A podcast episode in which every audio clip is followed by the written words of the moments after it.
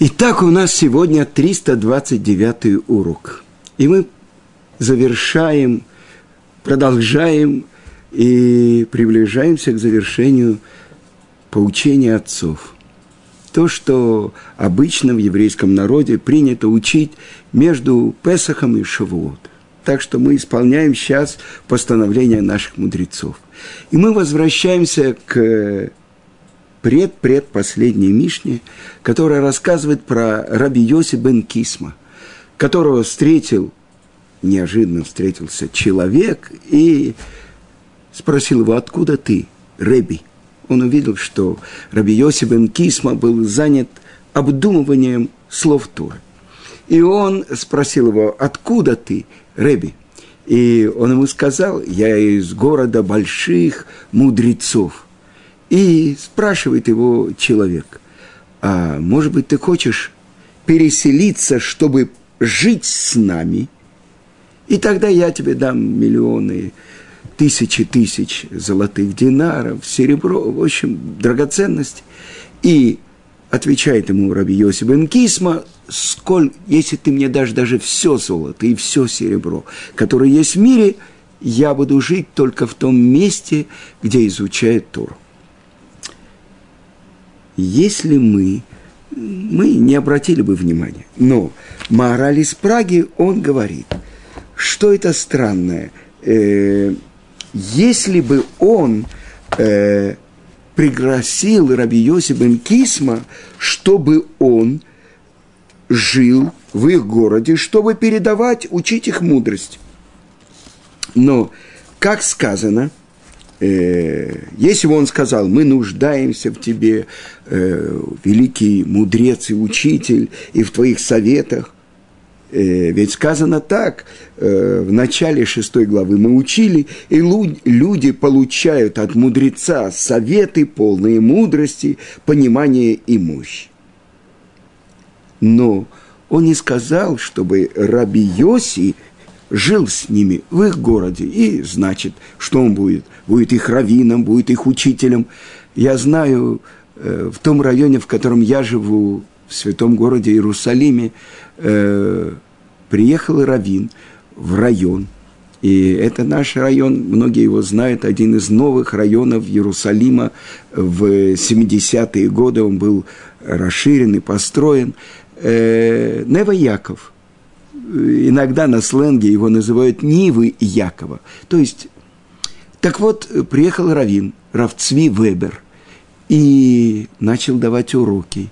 И он один из близких учеников был Рав Ильяшева. Он возглавляет кашрут Шерит Исраэль, великий знаток Торы.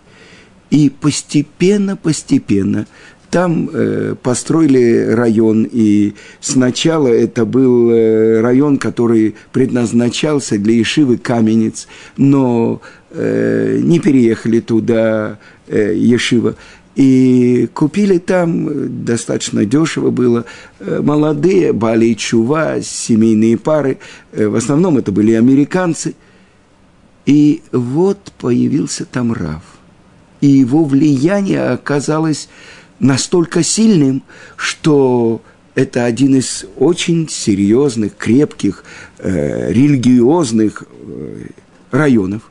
И получилось так, что к этому району э, дома, в которых жили люди не соблюдающие, постепенно у молодые пары религиозных евреев начали там селиться, и уже это называется митхарет, то есть Э, устражающие. И э, было много там э, и русских халимов, те, которые, как мой друг Равин Рав Гершон Берман, он, как узник Сиона, получил там квартиру, и он рассказывал, что он там Равицкак Зильбер – Зикрано цадик Леврака, что память о праведнике нашем учителе была благословенна, он начал давать урок для русских евреев, не соблюдающих. И вот его попросили, один человек не мог пойти на урок, сказал, пойди, меня замени. И вот так э, Равгершин Берман, э, узник Сиона, который сидел э, в советском уголовном лагере за то, что он э, хотел уехать в Израиль. Он пришел на его урок, потом на следующий урок, и так он стал Бальчува. И после этого он и препо- устраивал, э, сам давал уроки, и э, от э, Ешивы Швутами, он поехал э, в Сибирь, был раввином в Новосибирске, э, много книг переводил, э, Гаона из Вильна, Нахмана из Бреслова. Он Сейчас он дает уроки в русском миньяне, который в районе Каменец учит великую книгу притчи царя Шлому – так что, что мы видим? Когда поселяется такой большой раввин в каком-то месте, он оказывает влияние на все место. Он как бы защищает место. Так почему же Рабьоси бен Кисма не согласился? И это то, что обращает внимание морали из Праги. Он сказал, чтобы ты жил с нами, как сказано, в Ядур, Рега, минутку.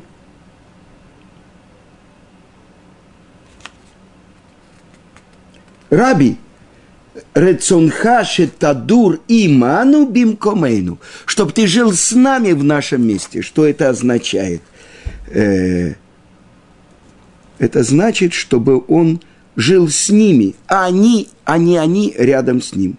То есть, чтобы он делал все ради жителей города. То есть, первое значение имеют их потребности. Если бы они хотели, чтобы он обучал их Торе, они бы сказали, так как бы должно было бы сказано быть, не, не, не хочешь ли ты пожить вместе с нами? А они сказали с нами, то есть ты будешь обслуживать э, нас, э, давать советы и так далее. А из-за чего это произошло? Потому что когда Раби Йосиф бен Кисма шел по дороге, он был полностью сосредоточен на словах Торы. И это то, что кто в подчинении у кого. То есть, кто управляет. Раньше во главе еврейского народа стояли самые большие мудрецы. Моше Рабейну, наш учитель Моше, через которого мы получили всю Тору. Он был первым царем, рожденного у горы Синай еврейского народа. Дальше Йошуа бен Нун, тот, кто не выходил из шатра, изучающих Тору. Он расставлял скамейки, он приходил раньше всех, он уходил позже всех. Когда Моше был 40 дней на горе Синай, посередине горы поставил свою палатку Йошу бен Нун и 40 дней ожидал своего учителя – чтобы когда они будут спускаться с горы, услышать от него новые законы. И когда посылают разведчиков, он только глава 50 в еврейском народе. А до него были те, кто возглавляли тысячи в еврейском народе. Но именно он получает право быть тем, через кого передается Тара в еврейском народе. Из-за его безграничной жажды мудрости Торы. Йошу бен Нун, э, главы еврейского народа, Елель, э, Раби Йоханан бен Закай э, и так далее. Главы еврейского народа, они управляют народом. А когда управляют народом не мудрецы, а люди, которые умеют пробиваться к власти, это совсем другая голова народа. И тогда народ, может быть, э, живет не всегда по законам Торы. Больше того, сейчас мы учили в наших недельных главах о законе Шмиты, о седьмом годе. И написано так у пророка Ирмияу, именно за нарушение заповеди о седьмом годе и о Ювеле мы были изгнаны с нашей земли. Потому что Творец говорит, это моя земля – а вы временные жители на ней. И знак союза с Творцом, что мы будем исполнять Его волю, Его законы на этой земле. Но продолжим. Э, что же отвечает ему Рабьоси бен Кисма этому человеку? И мораль из в Праге говорит, кто это человек? Либо это сатан, который пришел, чтобы испытать Рабьоси бен Кисма, либо это сам пророк Ильяу. И пророк Ильяу, он знает, что Раби Йосиф бен Кисма, он выдержит. Но что отвечает Раби Йоси бен Кисма этому человеку? Он говорит так. Э, «Сын мой, даже если ты мне дашь все серебро и все золото, и все драгоценные камни и жемчуг всего мира, я стану жить только там, где изучает Тору. Почему? То есть Раби Йосиф бен Кисма среди еврейских мудрецов человек может расти. А известные истории, когда даже большие еврейские мудрецы оставляли место Торы, э, Тора забывалась. И я, когда готовил урок, я прочитал одну интересную историю, и я хочу вам рассказать. То есть это говорится о том, как важно учиться вместе, как один человек дополняет другого, его вопросы дают возможность другому найти ответы. Так учится Тора в Хавруте. А, был один человек в Иерусалиме, это 20-е, 30-е годы, который сидел в одиночестве, никогда ни с кем не говорил, приходил утром, садился, учил Талмуд, вечером уходил, так каждый день и так далее. И вот умер этот человек, у него не было семьи. И э, в своем завещании он оставил, чтобы его записи изучил, он изучал Тору и делал записи, чтобы они были похоронены вместе с ним. Но Хевра Кадыша, люди, которые занимаются похоронами, они подумали, может быть, это великий Гаон, может быть, те открытия в Торе, которые он сделал, это достояние всего еврейского народа. И они взяли э, несколько его тетрадей и принесли к Равзоненфельду, э, равину э, святого города Иерусалима, чтобы он посмотрел. И он открыл эти записи, и что он читает? Задается вопрос, когда в главе э, Китице э, Якова Вину видит пророческий сон. И лестница стоит на земле, а вершина ее достигает неба, и ангелы э, Творца поднимаются и спускаются по ней. Э, он задает вопрос – Написано в Талмуде в нескольких местах, что ангелы, их крылья от конца мира до конца мира. Как же эти ангелы могут подниматься по лестнице и спускаться по лестнице? И что он отвечает? Это молодые ангелы, у которых еще не выросли крылья.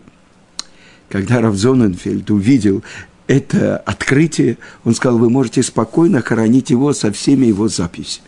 О чем это говорит? Что когда человек не учится с кем-то, который не а, а, как бы не достает из глубины ответы на свои вопросы, то это явно ангелы, это творение Творца. И они сразу сотворены. Нет такого, как у ребенка, он рождается, я не знаю, 50 сантиметров, а дорастает до метр восемьдесят – Э, это совсем другое дело, и поэтому ответ, который, может быть, вопрос правильный, но ответ, который дает этот человек, это смешной.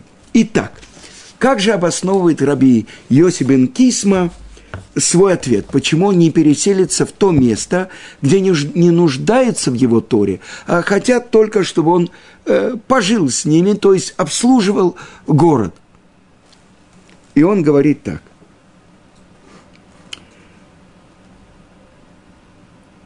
Ведь, обоснование, в час смерти не сопровождают человека ни золото, ни серебро, ни драгоценные камни и жемчуг, а только тара и добрые дела.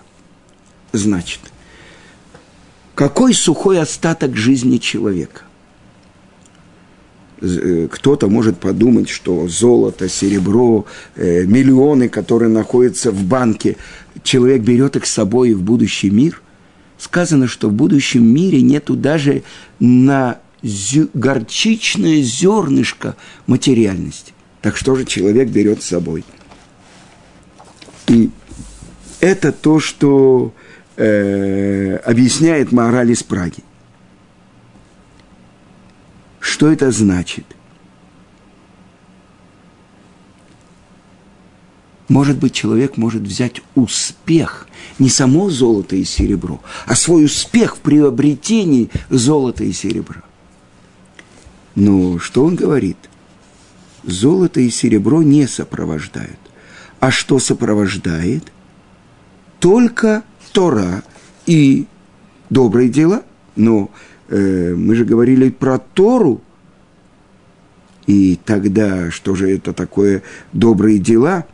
А добрые дела – это мицвод, заповеди. Какие же это то, что он объясняет. Преимущество, что в будущий мир человек берет ту Тору, которую он учил, а золото и серебро нет. И еще что? Добрые дела. То есть Тора без добрых дел ничего не значит. А добрые дела, они действительно добрые или нет, то есть это мецва или нарушение, это зависит от того, насколько это вытекает из Торы. И это то, что сопровождает человека в будущий мир. Но именно Тора, там, где учат ее многие, там, где человек может расти в Торе, а добрые дела, заповеди он может делать в любом месте. Сегодня я говорил с одним человеком, э, он когда-то учился в нашей Ишиве Торат Хаим в Москве. И он говорит, я уже полгода не молюсь в синагоге. Почему? У него 91 год его маме. И он постоянно ей занимается. Поэтому он молится дома, потому что чтобы она не упала, чтобы она дошла до туалета. Э, она его уже не узнает. Но вот эта заповедь почитания родителей. Нет никого другого. Он сейчас ищет кого-то, кто бы ему помог. Но вы понимаете, Тора без добрых дел, без заповедей ничего не стоит. А это заповедь из Торы. Кибуд авеем, почитание отца и матери, чтобы продлились дни твоей жизни на земле. Итак, мы хотим понять, ну, э, что же он э, говорит? Он говорит так, почему именно Тора и добрые дела сопровождают, и он приводит это из притчи царя Соломона. Потому что когда ты идешь, она ведет тебя. Когда ты ложишься, она охраняет тебя. Когда ты пробуждаешься, она говорит с тобой. И что это значит? Когда ты идешь, она ведет тебя. Это в нашем мире, в этом мире, материальном мире. Когда ты ложишься, она хранит тебя. Это Пусть того, как завершается 120 лет жизни человека, он в могиле. Когда ты пробуждаешься, это говорится о будущем мире после оживления из мертвых. О, и тогда мы должны понять, э, что это такое. И это то, что человек э, думает что может быть вот тот успех, та удача, он может взять ее с собой. Но оказывается, что нет, только Тора и заповеди. Но разве человек может подумать, что золото и серебро – это дороже Торы?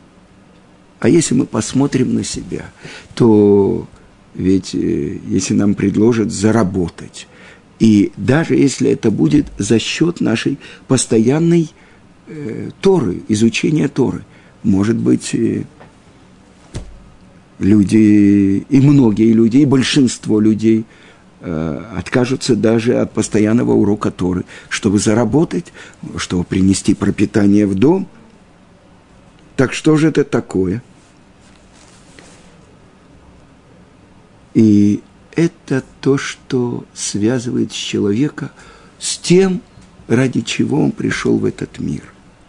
Мы уже говорили, что Тора предшествовала миру. По Торе Творец творил мир. То есть она как бы и то орудие, которым Творец творил мир, и то, ради чего Творец творил мир, ради Торы и еврейского народа. Итак, что делает Тора с человеком, который ее изучает? Это благодаря Торе он поднимается с этажа на этаж внутри своей собственной души. И этим совершенствуется его душа. А добрые дела, то есть заповеди, совершенствуют тело человека. Ведь э, пока мы в материальном мире, мы не можем делать, исполнять заповеди, но только используя наше тело, наше орудие. И от него это зависит. И поэтому добрые дела, мицвод – это основа существования тела, его материя. И это то, что объясняет мораль из Праги, и Рамбан, и Рамхаль, и величайшие каббалисты, что в будущем мире будут, оживут и будут вместе получать плату и тело, и душа. Потому что Рамбам постановил будущий мир – это мир душ, без тела. А вот то, что пишет мораль из Праги, нет никакого сомнения, что будущий мир предназначен – и для тела, и для души. И уровень будущего мира очень высок. И поэтому достичь его можно только через Тору и через добрые дела. Сама Тора принадлежит будущему миру. А исполнение заповедей Торы – этим связаны, что они являются реализацией Торы. Потому что если говорить, нет у меня ничего, но только Тора, и Торы нет у него. Потому что мы учим Тору для того, чтобы ее исполнять. И только благодаря этим двум вещам человек приобретает часть в будущем мире. Итак, что это значит, когда ты будешь идти в этом мире, она тебе укажет путь. Известно, что то, что человек находится в этом мире, это он называется идущий. И это то, что мы учили, что весь наш мир похож на коридор. В коридоре не живут, по коридору идут. А дальше, куда он идет? В траклин, то есть в место получения платы, будущий мир. Три разных этапа жизни человека обозначены тремя глаголами. Когда идешь, когда ложишься, когда встаешь. И наш мир – это место продвижения, то есть человек, который стоит на месте, то, что приводит это Рамхаль, э, что если человек не поднимается, он спускается. И это пример эскалатора – человек стоит на эскалаторе, который спускается вниз.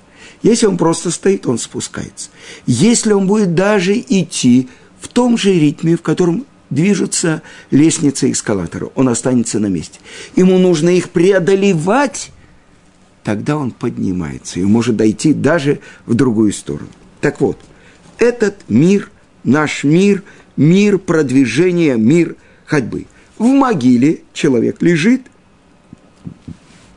а в будущем мире, это сказано, когда встанешь,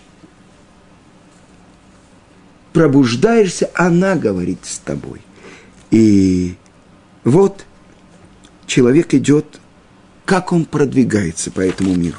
Объясняет Раби Муше Хаим Люцато, что каждая заповедь, каждая строка Торы это продвижение по коридору. И она указывает тебе путь, именно Тара. А если человек скажет, я добрый человек, у меня доброе сердце, я буду жить, как э, мне указывает доброе сердце. Эн амаарец хасид. Ни ученый еврей не может делать даже по букве закона, а тем более больше, чем требует закон. Так учит, так мы учили в Перке вот. То есть в нашем мире человек продвигается через его действия.